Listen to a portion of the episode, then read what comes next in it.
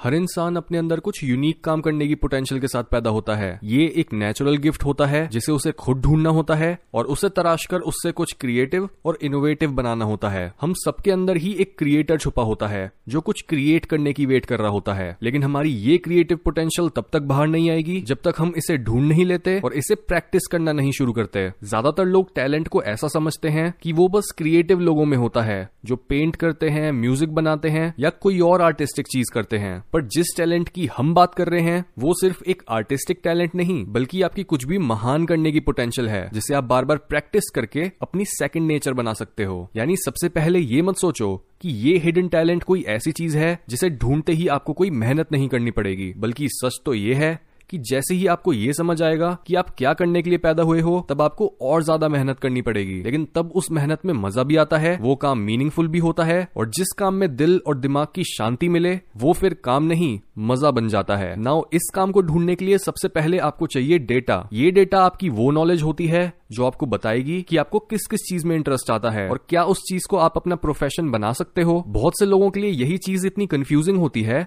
कि वो किस चीज़ में इंटरेस्टेड हैं, क्योंकि ज़्यादातर लोग इतने स्पेसिफिक होने के बजाय ये सोचते हैं कि उन्हें तो इतनी सारी चीज़ों में इंटरेस्ट है। लेकिन ये एक मिसअंडरस्टैंडिंग है, क्योंकि बहुत सी चीज़ों में इंटरेस्ट होना इंटरेस्ट की डेफिनेशन के ही अगेंस्ट है। आप अपने दिन में कभी पढ़ाई करते हो, घर या रूम की सफ़ाई करते हो, खेलते हो एंटरटेनमेंट के लिए सोशल मीडिया का यूज़ करते हो, कभी अपने फ्रेंड से मिलने चले जाते हो, या अपनी जॉब से रिलेटेड कोई काम कर लेते हो। लेकिन इन सब चीज़ों में ही इंटरेस्ट आना इम्पॉसिबल है। जो भी इंसान ये बोल रहा होता है कि उसे ये नहीं पता कि उसका इंटरेस्ट क्या है, उसे बस दो सिंपल सी चीज़ें करनी है। पहली अलग अलग चीज़ों को ट्राई करना, और दूसरा ये देखना कि कौन सी चीज़ उनके उस मोमेंट को मीनिंग से भर देती है। अलग अलग चीज़ों को ट्राई करने का मतलब है सिर्फ़ एक जगह बैठकर ये मत सोचो कि आपका टैलेंट या आपका इंटरेस्ट क्या है। सिर्फ़ सोचने से इन चीज़ों तक पहुँचना ऑलमोस्ट इम्पॉसिबल होता है। जिस वजह से आपको डेटा गैदर करना होता है अलग अलग कामों को करके, या फिर नई नई फ़ील्ड में जाके। जैसे अगर आप अभी अपनी जॉब से खुश नहीं हो तो या तो आप दूसरी जॉब को देखना शुरू करो, या अगर आप एकदम से जॉब नहीं छोड़ सकते तो साइड बाय साइड